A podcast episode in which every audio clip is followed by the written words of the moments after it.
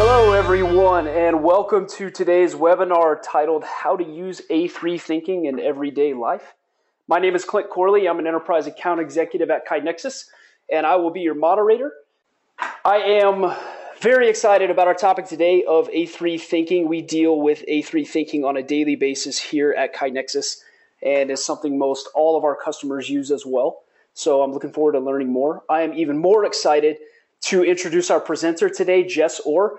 I've known and have been working with Jess for several months now and know her to be very knowledgeable in all things lean and continuous improvement.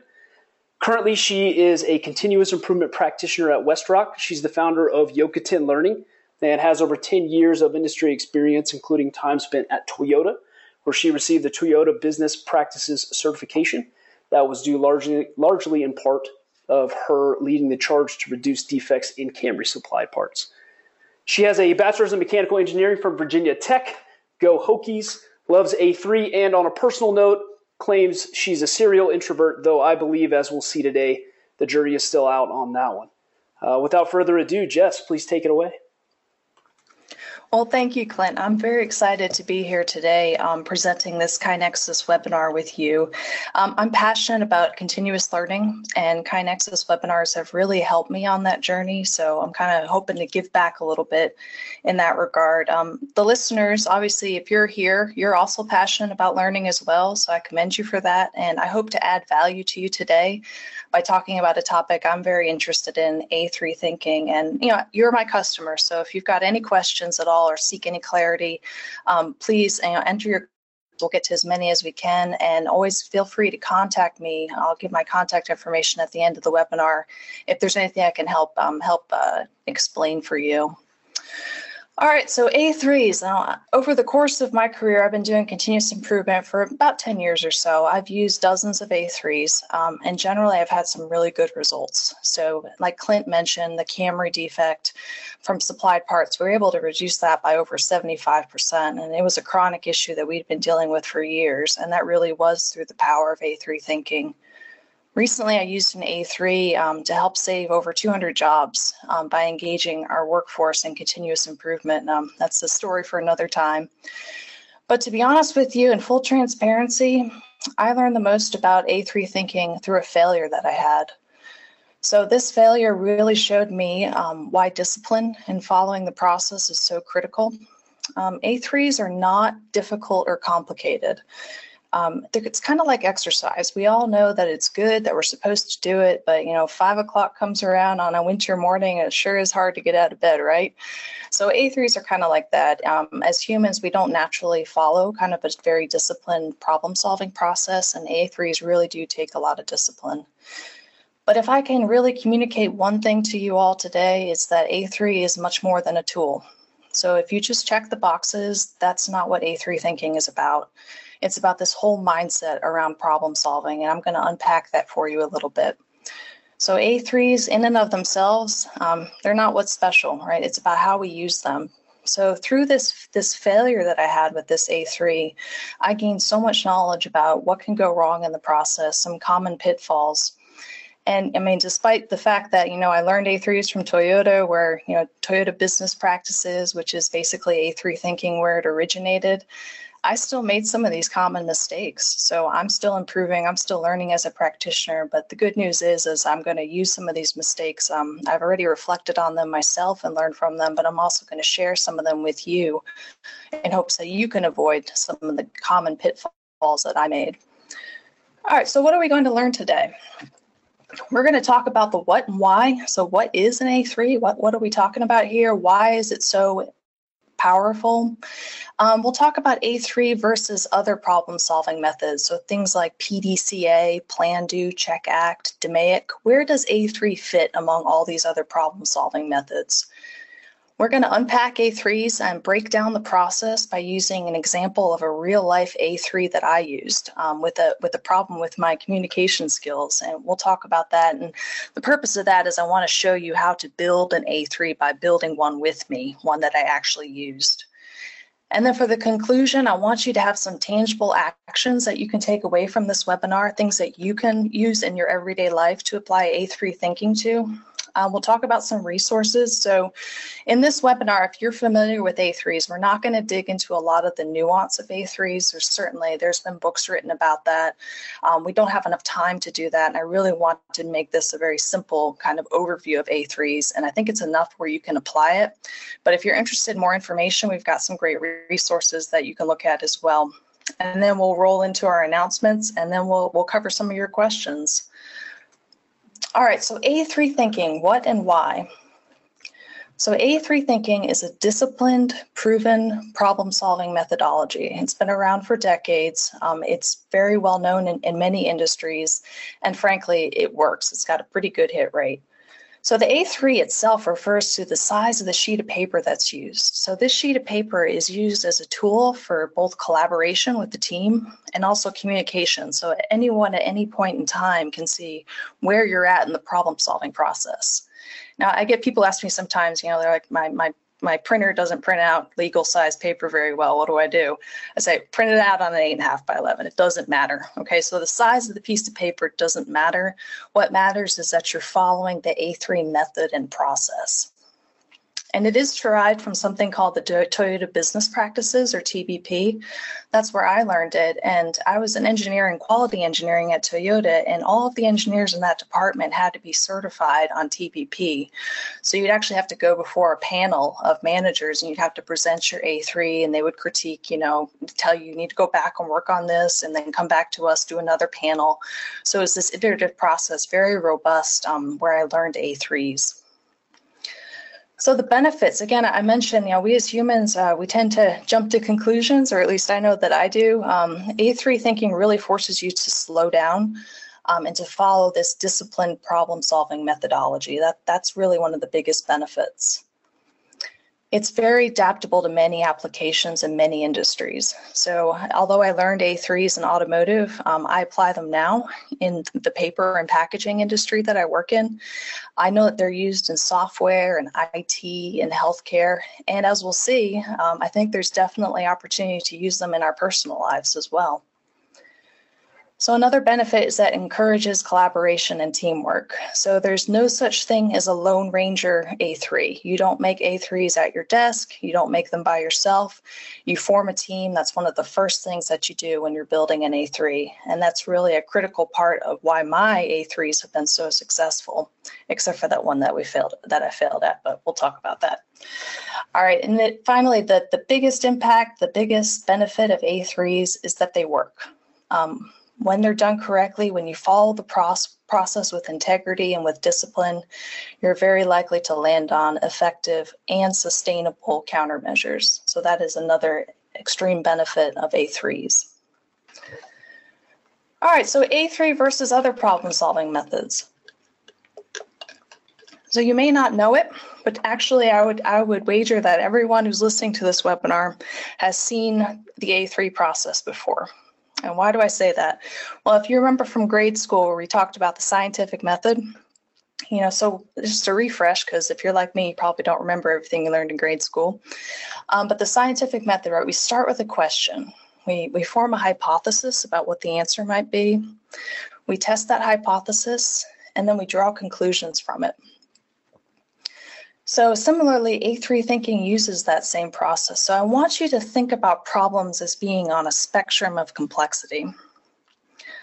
So on the right-hand side of the spectrum, you've got your low complexity problems. So these are ones where we, we, maybe we know what the solution is already, or we could use, you know, a single PDCA or PDSA. So PDSA is plan, do, study, adjust. It's it's basically a different way of saying PDCA.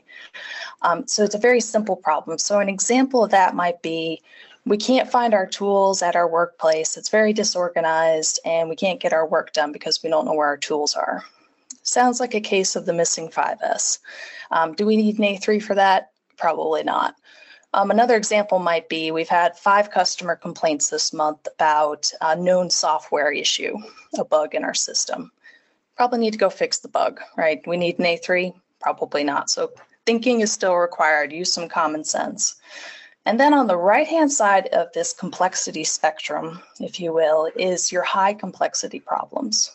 So these are things like we're having a mating component fitting issues due to a tolerance stack up. And I did have a couple of those at Toyota. And that that's a very highly complex problem.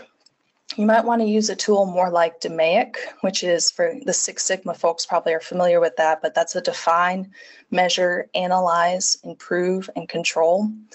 So again, these, it's built from the scientific method, um, but it's a bit more of an advanced tool. Um, another example where you might want to use a more advanced tool would be like optimizing your hospital staff scheduling based on your historical patient needs. Okay, so things that's going to require a lot more documentation than just the single sheet of paper.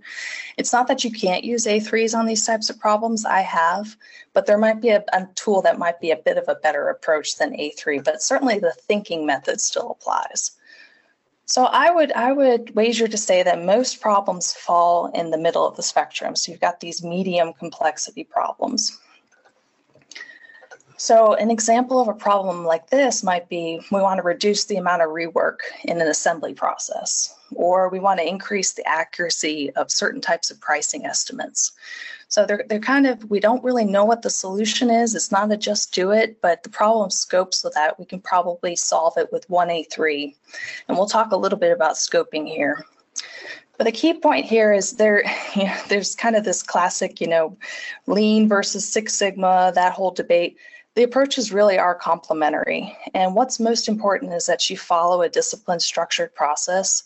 The tool is far less important. Um, but I do think that A3 thinking provides a really good foundation for, for most problems. All right, so when is A3 problem solving appropriate? When do we know that we need to pull out an A3? So some companies will say every problem that you have requires an A3. And I disagree with that. It's not a blanket solution. So again, thinking is still required. So, you know, make sure that this makes sense. Um, if we can't solve it with just just do it or a simple Kaizen approach or short cycle PDCA, um, it might be time for an A3. What's really important is that the solution is not already known. And if you think you know what the solution is, I would I would encourage you to check your premise that you actually know what that solution is. Um, but if we know, like for the case of the missing 5S, we, we have a pretty good idea of what we need to do. You probably don't need an A3.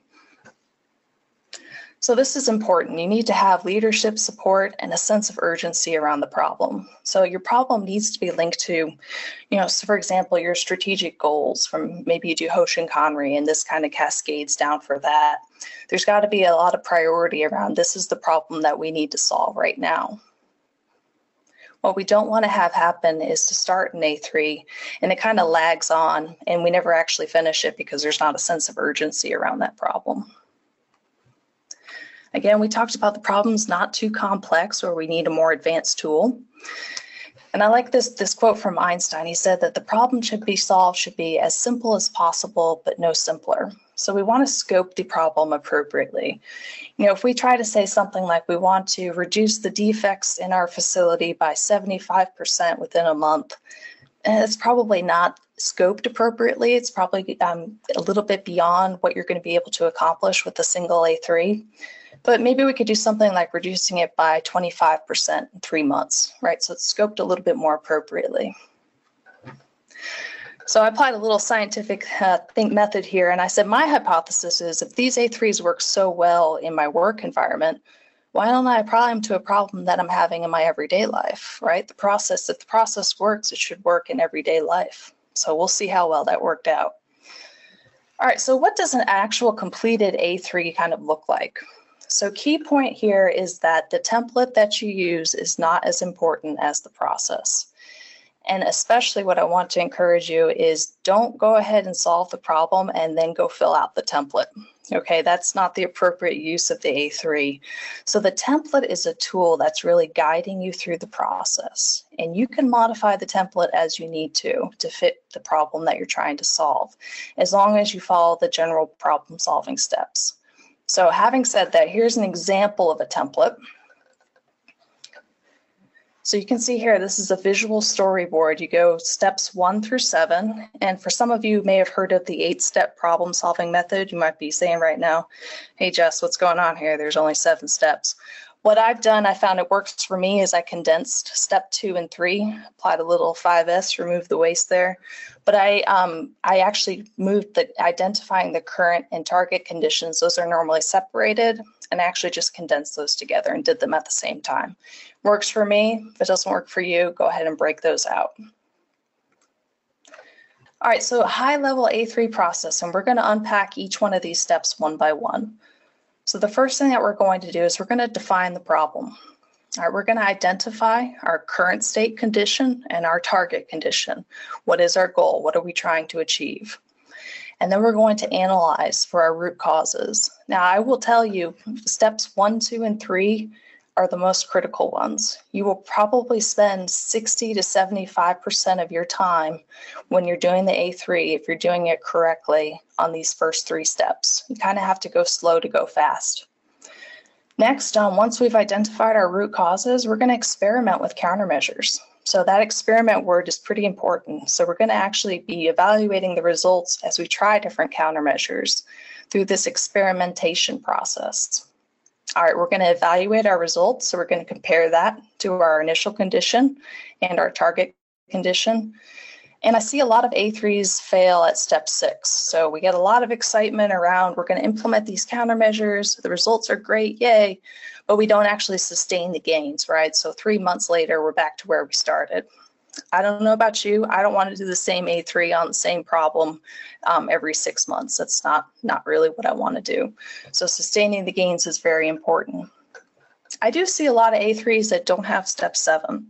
I think this is pretty important because every A3 that I do, I learn something about the process, um, a way that I can make it better. So really a reflection on how the process went, what went well, what can be improved is really important. All right, so let's unpack each one of these steps. All right, Einstein's showing up here again. I love this quote from him. If I had an hour to solve a problem, I'd spend 55 minutes thinking about the problem and five minutes thinking about solutions. To me, that means that if I really delve deep to understand the current situation, to understand the problem itself, really just get very familiar with it. The solutions are almost the easy part. All right, once you've got a firm grasp of the problem. Make sure you use the voice of your customer. You know, understand what is the problem from their perspective, right? So this is where you might want to bring someone from the customer, someone from the, the next process, because the customer can be internal or external, onto your team as well, so they can give you your perspective. So don't rely on assumption of your knowledge of the problem. Um, at Toyota, we have this saying called Genchi Genbutsu, which I always said I kind of remember by get your boots on. So that means that you have to go out and see the problem to truly understand it. Remember, when we're in this phase, we're not identifying solutions. Okay, we're going to do that later. Right now, we're just trying to understand what the problem is, get our heads wrapped around it. All right, so here's an example of a problem statement I would say is no good. And I, I, have, I coach many my, my green belts and I often see these in their problem statements and I say, uh, that's, that's not truly a problem statement. So the problem statement that's problematic is need to reduce our delayed shipments through purchase of digital equipment. So you can see here, we've kind of jumped already to the solution. This is how we're going to reduce our delayed shipments by purchasing this digital equipment that makes us more agile and flexible. We don't know that that's the solution yet, right? That's not A3 thinking. We don't jump ahead to that step. So here's a better, same problem, but a better way of thinking of it.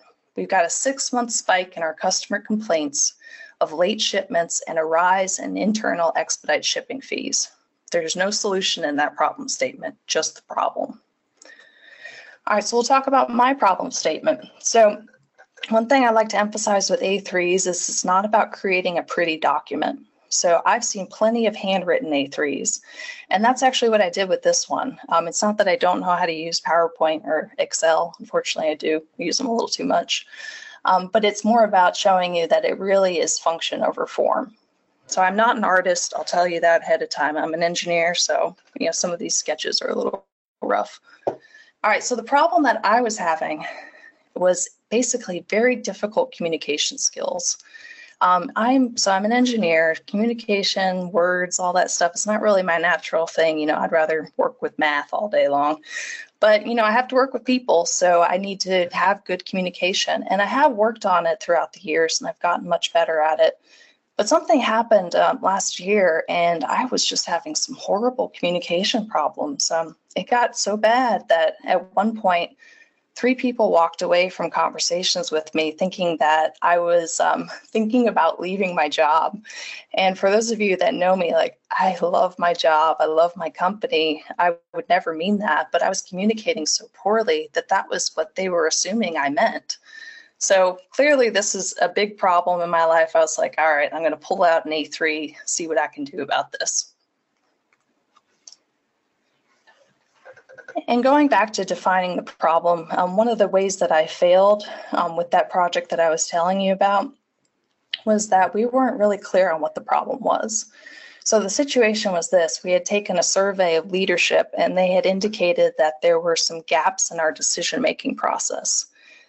And um, we didn't really even know what decisions they were referring to. Uh, the gaps were around speed and effort, but were they actually involved in those decisions? You know, that was in surveys, as many of you know, kind of, they're not really great sources of data. They can be very unreliable. So we had this very fuzzy gray problem statement to begin with. And if I could go back and do it again, I really would have scoped that more appropriately tried to understand what the problem was a little bit better. So we kind of set ourselves up to, to not have a great A3 right from the get-go. All right, so we want to identify our current and target condition. So key point here is that we want to have quantifiable metrics by which to measure improvement. So we don't want to have this subjective, yeah, I think the process got better. Slow down here. If you don't have some kind of metrics by which to gauge success, figure out how you can get them. And communication skills is a different one to measure, difficult one to measure. I think I was able to do that, and I'll show you how here in a moment. If you got something like rework percentage, that's pretty easy, um, but sometimes you do have to get a little creative. But if we can't measure it, we can't be certain that we've improved it. This is really critical. We, we use data to really guide us in terms of evaluating whether or not our improvements worked. When we set our target, we want it to be realistic and time oriented. Most of you have probably heard of SMART goals. You know, we want to use that. It's something that's very um, measurable and able to be achieved within a certain period of time. We want to have quantitative data when possible, but we can use qualitative if we need to. So remember, what we're trying to do here is pick up on if there's an improvement. So qualitative data can do that sometimes, you know, things like ranking systems or customer feedback. It's not preferable, but if that's all you've got, you can work with that. The bottom line is you need to be able to trust the data and to know that your data is indicative of how your process that you're trying to improve is performing. So I always encourage my belts and, and, myself, you know, go out and watch the data being measured, being captured. Make sure you understand that system. You might pick up on something um, that's important as you're investigating this process, but you need to be able to trust the data. So here's what I did. And in my reflection, I think there's a couple of things I could have done differently in terms of the data system that I used but I used something I call the communication score. So it was an online test. I think it had 25, 30 questions, and you would get a score at the end on your communication skills. Now, some of you might be looking at this with a little skepticism saying, well, can't you game that to get a good score? Yeah, I could, but is that going to help me if I'm gaming gaming that score, right? So I was I tried to be very truthful when I was answering it. So I got a score of 69 out of 100. And I decided that a 25%, about a 25% improvement would be acceptable. That that's what, my goal would be. I felt like that was a realistic target. Now, this second measure, I feel like is actually pretty effective. So it's the percent of miscommunications per opportunity. And I called an opportunity a crucial conversation. So anytime I had a crucial conversation during this period of time while I was capturing data, I would check with the person I was having the conversation with at the end and see if they actually received the message that I intended to give to them. And 22% of the time they did not. So that was definitely a problem. And I actually set a pretty aggressive goal there because I said, that's just not acceptable. I'd like to get down to 5%. And that is a, that is a pretty aggressive goal. um, but that's the stretch target that I set for myself. And you can adjust these goals too as you go through the process. You may find that, you know, the goal wasn't aggressive enough. We need to raise the standard a little bit. We'll talk about that. All right, this is the portion of the A3 where you really need to slow down. And don't be afraid to not move forward until you feel very good about this section, your analysis of the problem. So we're trying to find root causes. And what I like to do is I, and I did this with this A3 is, you know, I bring my team together and we talk about it. We say, all right, here's the problem that we're having. Here's where we want to get to. What do you guys think some of the potential root causes might be? And there's a number of tools that you can use for root cause analysis. Two of the most common ones that we see with A3s are the five whys and fishbone diagrams. Fishbone diagrams are a little bit more advanced, so I'm not going to cover them here, but I did use the five whys. And so for those of you who haven't seen the five whys before, it's basically asking why every time you go through a root cause, and I'll show you how we do that until you drill down to the actual root cause where it doesn't make sense to ask why anymore. And you don't have to use five, um, but generally speaking, you want to use enough whys until you get down to that root cause. And I'll show you how I did that. We're going to prioritize those root causes. So you may do this process, fishbone diagram, whatever you choose to use, and you find you've got six or seven root causes, different root causes. You're probably not going to be able to fix all of them. So I like to prioritize them based on how likely I am to fix them, the impact that they might be having, you know, the frequency with which they occur. You know, use whatever prioritization, or you can even just vote with your team which ones you want to attack. All right, so the first one, first problem that I was having related to communication skills was jumping to conclusions. I think we've all, you know, had this at different periods in our lives. So for those of you who fall like the Myers-Briggs personality types, I'm an INTJ, and I won't go through each one of those letters except to say that the J stands for judging. So that's not judgmental, although I can be sometimes. But the judging aspect means that I am the kind of person who likes to come to a decision and move on. So I don't like to explore things endlessly, trying to gather information. At some point, I like to say, this is what we're doing, we're going to move on. And that's okay. Um, we definitely need people like that in the world, as well as the, the other types, which is perceiving. However, I was jumping to this judging stage, but not taking the time to understand what the current condition was. So I was just going straight to judging. And the reason, so I asked, why was I doing that? Well, I wasn't putting priority on understanding the situation first and getting feedback. Now, I could stop here and say, well, I just need to prioritize understanding first. That's clearly the solution. Um, no, that's not. We've got to back up a little bit and, and ask why again. So the reason I was doing that is because new information is very difficult for me because it requires me to adjust that mental model that I've got. I've got these very elaborate mental models and sometimes they're accurate, you know, based on the information I have, but if I don't have all the information, I've got to rebuild that and that's very difficult.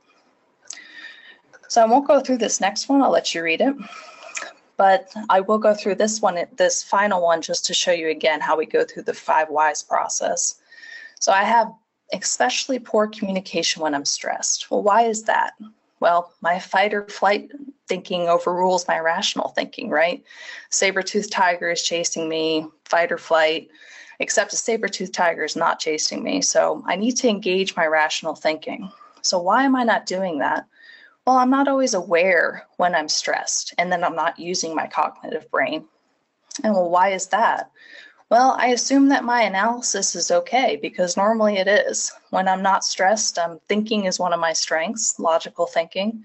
So I assumed that it was probably okay, and it wasn't. Um, so I really need to understand when I'm stressed and to counteract that, to engage my rational brain again.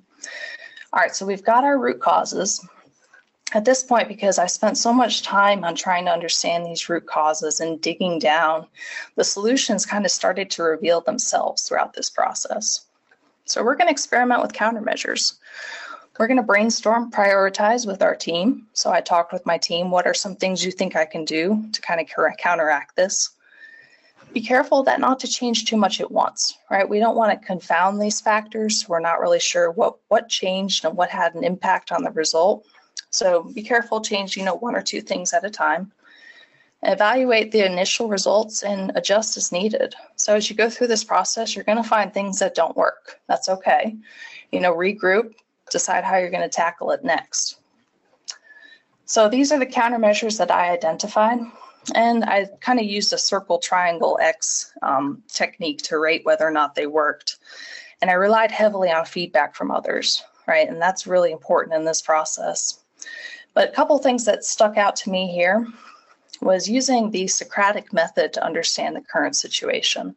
So for those of you not familiar with the Socratic method, it's really a way of using questions to guide the conversation where you're having this like mutual exploration with the person that you're having the conversation with.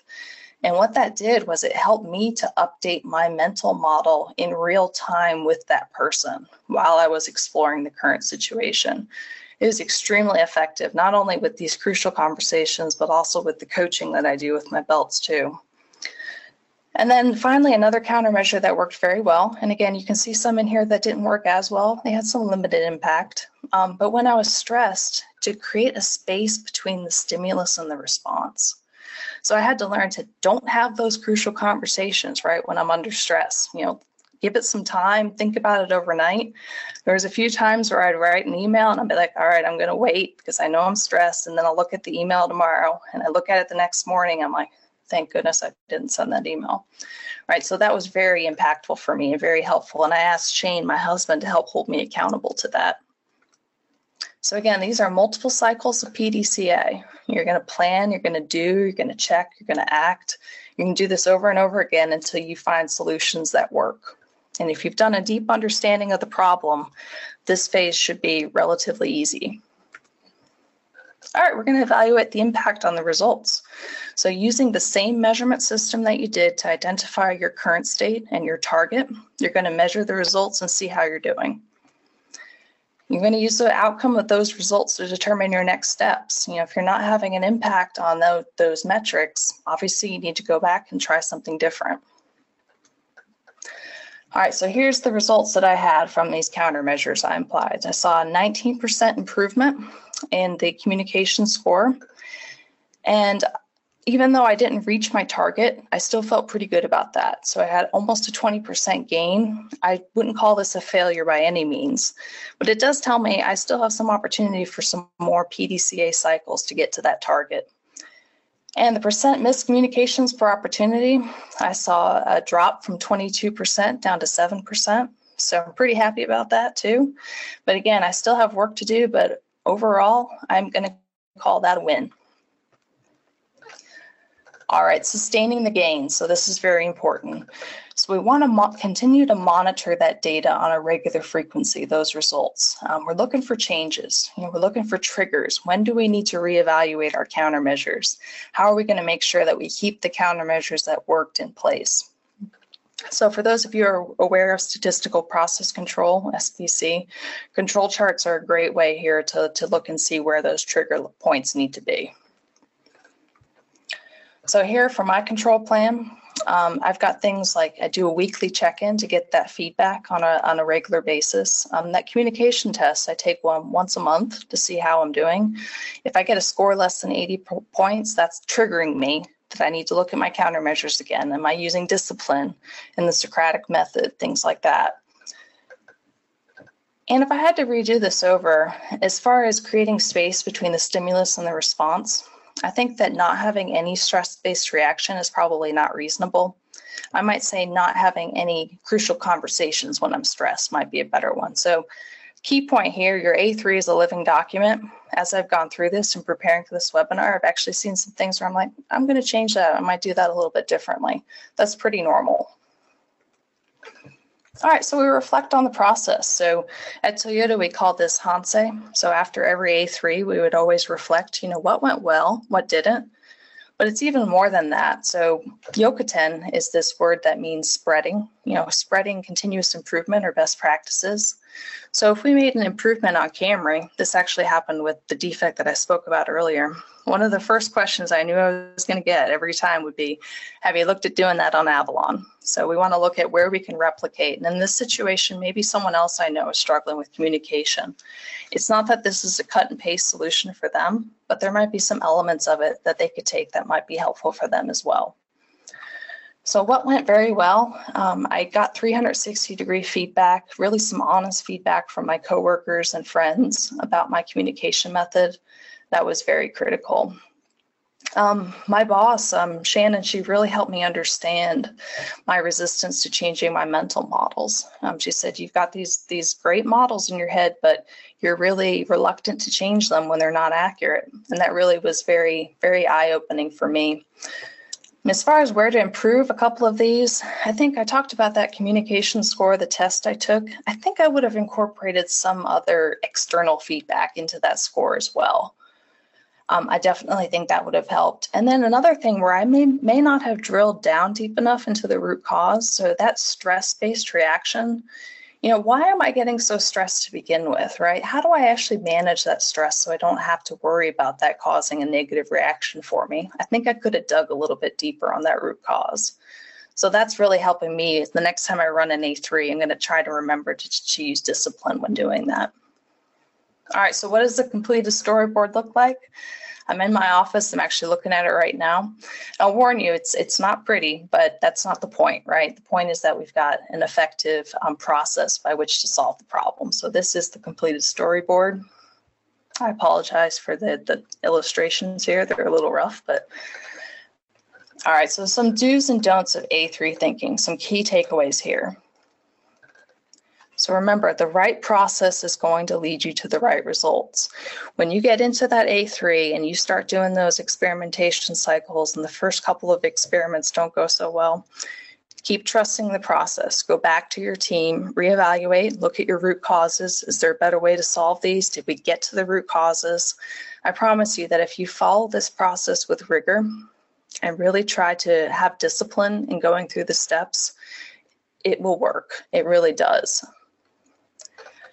always seek a deep understanding of the problem. That is really critical. If you've got to go slow to, to really understand this part before you speed up into the countermeasures, it's going to benefit you. So take time to really understand the problem that you're trying to solve it's really important, and this is hard for me because I like to jump to conclusions as we've learned, but you've got to be a detective and you've got to try to investigate as you're going through this. Let the data drive um, your decisions, you know, explore a little bit, try to understand, you know, what's working and what's not working. And again, we talked about this, but sustain the gains. This is very important. Um, don't think that A3 is just one size fits all and that you can just go ahead and apply it to every problem. Sometimes it's appropriate and sometimes it's not. Um, thinking is still required. And also, don't focus just on the tool. This is not a check the box, go through the steps, follow the motions, and you're going to get the results that you want. You know, follow the, think about the method or the thought process behind this. That's what's most important, less so the template or the tool. I've really had to work at this because I tend to prefer to work alone, but you've really got to harness the power of the team. Um, you've got blind spots, we all do, you've got bias, and really working with the team is going to help you uncover some things that you wouldn't before. So I certainly learned from that, and I've got many people to thank for their help with this uh, communication problem that I was having. Don't jump to your root cause or solution. I see this happen all the time where people jump to, this is how we're going to fix this problem. Make sure you go through the process before you get to that. Don't skip any of the steps. You know, you can kind of modify them a little bit as needed, but you need to maintain discipline as you're going through this process. So how you can apply A3 thinking in your life. So some takeaways for you. So first thing you can do just think about a chronic issue that you're having in your life. So it might be something like weight management, or you know, you could use a strategic A3 for something like where you want your career to go, which I've done. Or you can, one of the problems that I've been having lately is I like to play video games. Um, I play, I'm a big Halo uh, gamer, and I keep getting my butt kicked by these 12 year olds, man, and I don't know what to do about it. So I may have to pull out an A3, and I'm kind of only half joking about that because it's getting really frustrating. So we'll see. Stay tuned for the next webinar on how to improve your Halo skills. But take some time to deeply understand your problem right? So make sure you're talking to other people, go to the Gemba, the place where the problem is happening, take time to sit with it and really deeply understand it. Uh, collaborate with your team, brainstorm root causes and prioritize. Identify potential countermeasures. Again, do this with your team. How, how, what are some things that have worked in your life when you're doing this? Or, you know, what are some things other people have tried? Use these multiple PDCA cycles to experiment, evaluate, and repeat and remember to sustain the gains. And if there's one thing I want you to take away, um, is that it's okay to fail with A3s. I certainly learned a lot through my failure. Don't be afraid to try it. It doesn't have to be perfect your first time. It won't be perfect your first time. I'm probably on my 25th A3, and I'm still, they're not perfect. Every time I learn something, you know, they say fall seven times, you know, get up eight and that really applies to A3 thinking as well. Don't be afraid to go out and try it and see if it works for you. And uh, Ron Pereira of Gemba Academy likes to say this a lot, and I completely agree with him. So, you remember how I didn't reach those targets that I had set with my A3. Does that mean that the A3 wasn't successful? I don't think so. I made some really important gains. I've still got opportunity to improve, but it's progress over perfection. All right, so some additional resources for those of you who are intrigued to learn more about A3s. So the first one is Managing to Learn by John Shook. Um, this is a book that they actually gave out to all of the engineers in the quality engineering department as mandatory reading um, at Toyota. It's a great book. It kind of follows a story format. It's a really fun read, so I'd encourage you to, to grab that one. Um, Karen Martin's got a number of great A3 webinars that are available on, on YouTube and on her website, which we got the link here. Um, the Toyota Engagement Equation by Tracy and Ernie Richardson really talks about um, the kind of the culture of A3 thinking. It's far more than a tool at Toyota. They call it Toyota Business Practices because it really is part of their DNA. So that's a great research uh, resource. And then if you're interested in more, the PDSA, the Plan, Do, Study, Adjust, uh, Mark Graban's Lean blog has got some great information about that. So we're going to get to some questions here in a moment. If we're not able to get to your question, I encourage you to reach out to me or anything related to continuous improvement. I love connecting with other people. Um, you can reach me on my website, which is yokotenlearning.com. So that's yokoten, Y-O-K-O T-E-N, learning.com. You can find me on LinkedIn. I've got my email here as well. And then I recommend you may want to, if you're interested, although these aren't about A3s in particular, I've had a couple of Gemba Academy interviews. And in general, I strongly recommend Gemba Academy for continuous um, improvement learning. They've really helped me tremendously in my journey as well. So thank you all for your time. We're going to transition into some announcements and then we'll get to your questions. Jess, thank you so much for the time and thank you so much for the presentation. We do have some questions coming in. Uh, we'll get to those here in just a few moments. Uh, real quick before we get there, guys, just a few quick and brief announcements. Our next Ask Us Anything webinar is going to be hosted by Mark Graban and Dr. Greg Jacobson, going to be on February the 13th at 1 p.m. Eastern. You can register and submit questions via the link provided here, kainexus.com slash webinars, and of course, past Past episodes are available on YouTube. Our next presentation webinar uh, is going to be on February 19th at a time to be determined still. Uh, it is titled How a Lean Adoption Strategy for Public Schools Applies to Everyone. It's going to be presented by Harry Kenworthy, the author of Lean Government Now. This will actually be the second webinar that he has presented on, on lean government with us. As always, you can visit the KaiNexus website and uh, follow the KaiNexus Continuous Improvement blog, and of course, subscribe to the KaiNexus Continuous Improvement podcast via iTunes, Google Play, Stitcher, or however else the kids are doing it these days. Um, Jess, have some questions. Are you ready? I'm ready. Let's do this. All right, great. So, first question that came in was How much education does one need to provide the team prior to completing an A3? So, I guess you know, what level of knowledge does do teammates and team members need to have? What level of knowledge does uh, the leader of the, the A3 need to have? Are they different? Uh, just kind of expand on that.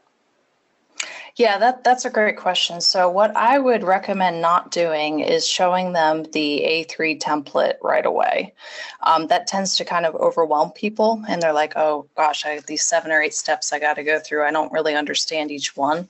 I found what I found more successful is um, guiding them through the process step by step. So, kind of giving them a whole high level overview of we're going to go through this problem solving process together, but I'm going to guide you step by step, kind of like we did in this webinar where I didn't show it to you all at once necessarily completed A3, but we kind of went through it and built it step by step. So I would recommend that. You don't want to intimidate them with the tool, but really focus on um, each process within each one of those steps. Awesome, great. Um, question number two. Hey Jess, in the healthcare business, a little bit more, a little bit more specific here, but hey Jess, in the healthcare business, agencies like the FDA require a more detailed analysis uh, rationale, impact analysis, et cetera, et cetera. And in some cases, complaints actually will go to a system called TrackWise. Uh, do you know if, if these agencies are accepting A3s to deal with, with customer complaints in that area? I know that's a little out of your wheelhouse, maybe, but any any light you can shed on that? So I, it is outside my wheelhouse, but I will say this. So an A3 the purpose of the A3 is not to provide a document showing, you know, here's all the steps that we did. That's certainly part of it, but the purpose of it is to guide your thinking throughout the process. So you need to get them whatever format they need, you know, in terms of um, what they need to show that you're problem solving, your root cause analysis, and your fix for the situation.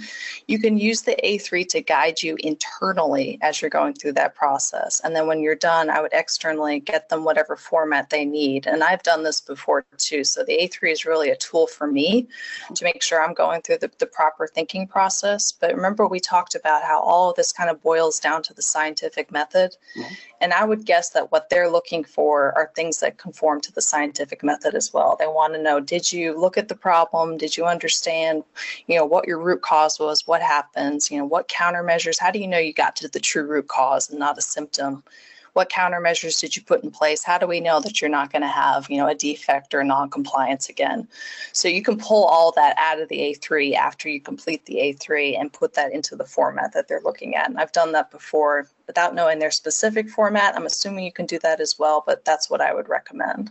Great. C- kind of ties into our next question of, of, of, countermeasures here, a little bit more tactical in nature. But um, what do you do if you need additional actions, or, or maybe you get to the towards the end of an A3 and there's um, some additional PDCA cycles that you need. There's no more space on your A3.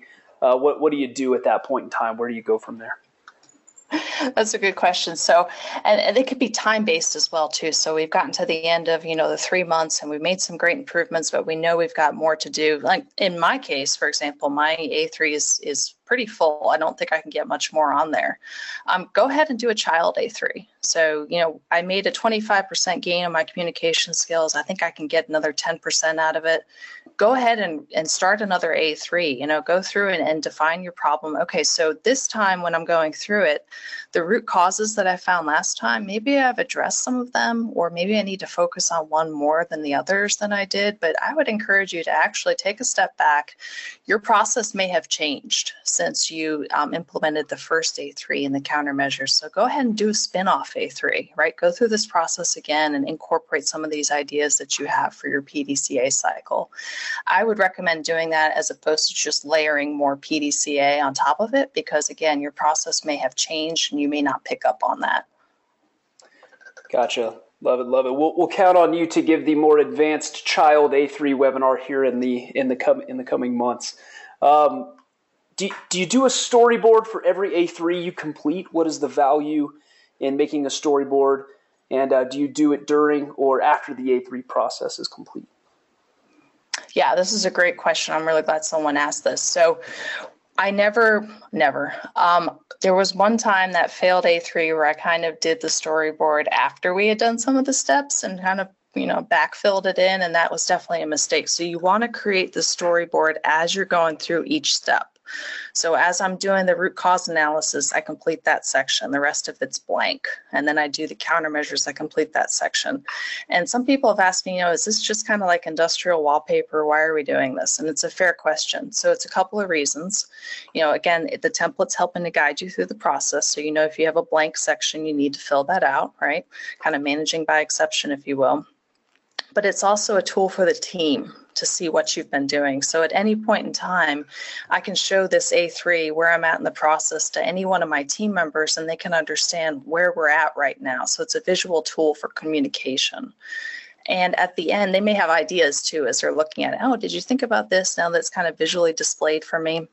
The reason why we want to have it on one sheet of paper like that is because, really, generally speaking, only about 20% of the work that you do on the project is going to be the most critical information. And this really helps you to distill it down so it's digestible to people who are looking at it. Hmm. And the final reason for it is when you're done with the project, there's probably going to be opportunities for you to replicate or standardize this and now you've got a document that you can refer back to. Okay, what did we do this time? We're having a similar problem now. What did we do last time that worked pretty well? And let's, you know, maybe not that it's a cut and paste, but let's see if we can apply that to this situation as well. So I really encourage you, don't think of the A3 storyboard as just being this kind of post process document. It is a living document that you use to help guide you through the process. Awesome, great, great, great. Uh, moving right along here, I've got a couple questions about about engagement and just what are some of the best ways to engage team members and stakeholders around the A3 thinking process, and then uh, are there some good ways that you know of to really measure that level of engagement and kind of track towards you know are we progressing, or are we digressing? Um, what are your thoughts there? And we're getting a lot of good questions here. All right, so for this one, I kind of I as I when I was the first starting out as an engineer, I didn't do this very well. So I would kind of go into the A3 process. I would be the leader. So I would be the one who would be kind of, you know, guiding, no, more than guiding, I would really be kind of, um, kind of forcing what I thought the right way to do it was, what I thought the root causes were. And the way that I found that's very effective is I really try to take a back seat when it comes to these. So to give you a real example, so we I would with a team, I would actually we'd go into a room and I'd say, I want everyone to write down on a post-it note once we've identified what the root causes are. So we know we've got these four root causes. So I want everyone to write down on a post-it note, you know, what they think some of the solutions might be. You know, some what are some of the things we can do to fix this? So everyone write it down on a post-it note and we stick them all up on the wall and we affinitize them. So, so, a lot of times people tend to land on some of the same solutions. So we group all those together. And then, you know, as a team, we kind of talk and we do things like multi vote or we all decide which ones we're going to try on. And I respect the team. So there's been times where they have picked solutions to try out that I disagreed with and I will play devil's advocate a little bit. You know, I'll say, you know, have you considered this? Kind of using that Socratic method again, right? Mm-hmm. Have you thought through what the implications of this might be? And as long as they've thought through it, I will let them move forward with it because this is their process and I'm I'm helping to facilitate them, but ultimately they're the owners of it. And I will tell you, every time I've done that, they've been right. So I'm like, I'm always happy at the end. I've been like, yeah, I was wrong. And the really the measure of engagement to answer that question is it's more subjective but i look is everyone in the room contributing mm. right and that's why the post-it notes kind of help because some people aren't comfortable speaking up in front of everyone else and the post-it notes make it somewhat anonymous too and i tell everyone i'm like i want you to write down at least two improvement ideas right and usually everyone can come up with that so that's kind of how i measure engagement it's more subjective but is everybody talking and participating and as a facilitator there's tools that you can use, you know, hey, you know, Sherry, what do you think about this? Or maybe I'll go have a one on one with her if she's not comfortable talking in front of the whole group. So there's kind of ways to do that. But yeah, definitely a team based approach has worked uh, very well for me. Not only, it's not just like teamwork makes the dream work kind of stuff, it's more, we get to better solutions that way. I completely believe that. Love that. We, we do have a ton more questions. We're going to try to get to all of them. Just guys, if we don't get to your question, don't worry. We'll either do a follow up podcast and we'll make sure that we get all the questions answered and sent out uh, to everyone. Just this next question is just, I love this next question. Do you always use paper and pencil A3s or do you use an, any electronic version? If so, what format and what is your experience with that format? Yeah, it's a good question too. So I, I like the paper and pencil ones, especially when you can post them up where everybody can look at it and write on write on it. Um, a lot of times I work with teams that are not always located together, or we can't always go to the same wall and look at the A3. So I just have, honestly, I just have a simple template in Excel. Um, you can make a template based on the one that you saw here in the webinar. Um, if you look, if you Google it, there's a lot of A3 templates out there. Just poke around until you find one that you like. You know, could be a Word format, could be Excel. But remember what I said, right? It's less about the template, more about the process. So don't be go looking, oh, I found the perfect template, therefore this A3 is going to be a smashing success. Um, it's really about following the process, and I the template is a secondary thing. Gosh, I love that. And I'll give a shameless plug here. If you're looking for a fantastic electronic continuous improvement system, I, have got one that'll blow your socks off. Um, it's pretty awesome. uh, next question here. When do you know when to stop on five whys, and how do you know you're asking the right why? That's a good question. So you know when to stop. It's usually pretty evident when with the five whys on where to stop. It becomes almost absurd to continue at, along that path. So to give you an example, I said something to the effect of, you know, it's very difficult for me to have to update my mental models. Um, if I say, well, why is it difficult for me? I don't know. I was born that way. You can ask God why He made me like this. I'm not sure. You know, it just it didn't kind of make sense to keep going down that path. So that's usually when I know to stop but I will say that I usually will, that's where the power of the team comes in because I've had one of my coworkers, another black belt, um, she's actually prompted me to keep digging a little bit deeper. And she was right. You know, I was, I was quick to want to stop at that. And there was a second half to that question. I don't remember what it was, Clint. Yeah, the second half was uh, how do you know when to stop asking five whys? And, and then how do you know you're asking the right whys? Like, how do you know your whys are headed in the right direction and, and getting you closer to that end state? So one thing I like to look at is you can kind of go backwards with the five whys just to do a double check to make sure that it's kind of logically flowing. So you can do, you'd start at the bottom of your root cause. You say, you know, I'm having difficulty with updating my mental models. Therefore, I'm not um, asking for feedback, um, therefore, and then you keep going through that. So you actually go up the chain and make sure that makes sense, as well as going when you go down the chain when you're doing the five whys. So that's kind of my sanity check. Say, am I following this process correctly? I hope that answers the question. If it doesn't, um, feel free to to kind of elaborate a little bit or reach out to me, and we'll, we'll work through that together. Great. So, so I think this is a this next question is a, a good one to end on. It's going to be a two part question here. Um, how do we make sure that the future state goal is a is a smart goal, simple, measurable, attainable, realistic, time driven? How, how do we make sure that the future state is smart? And what are some of the things we can do we can do to avoid setting lofty goals or setting goals that are too low? Yeah, this one is hard, especially for for engineers like me. And I'm guessing that the the the questioner may have some kind of technical background because it's a little bit touchy feely. What I like to do is I like to ask the team. So I say, what do you think is a reasonable goal that we can achieve in three months? And then I'll usually add 5% on top of that because I like to challenge them a little bit. But that's usually what I do. Or I might look historically, I say, all right, the last time I ran this A3, I'm doing a child A3, say, the last time I did this, I got a 25% gain. I think I can get another 25% gain by going through this process again. So you want to you want to make it realistic. Um, again, it can be difficult. I like to go to whoever's kind of sponsoring the project or to the leadership, and I say, we'll say, what does success look like to you? And they'll usually tell me, they'll be like, well, I want a 50% reduction in defects. And I'll be like, well, how about 40%, right? And we'll go through this little negotiation process.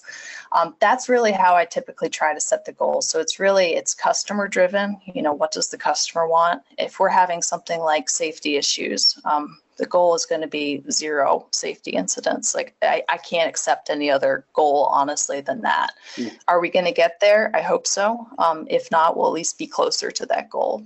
Great, great. Um, guys, I, I think that was a great question to end on. We are rounding out the top of the hour here, so we do need to sign off. There are questions here that are unanswered, guys. Again, we will make sure that all these get answered and, and get out to all the attendees uh, in, in one way or another. Jess, thank you so much again for presenting today. I absolutely loved it. To to all of our attendees, thank you guys for making this our largest webinar to date. that is incredibly exciting to be a part of. And then to everyone, keep on improving and enjoy the rest of your week. Thank you, Clint. Enjoyed it. Thank you, everyone.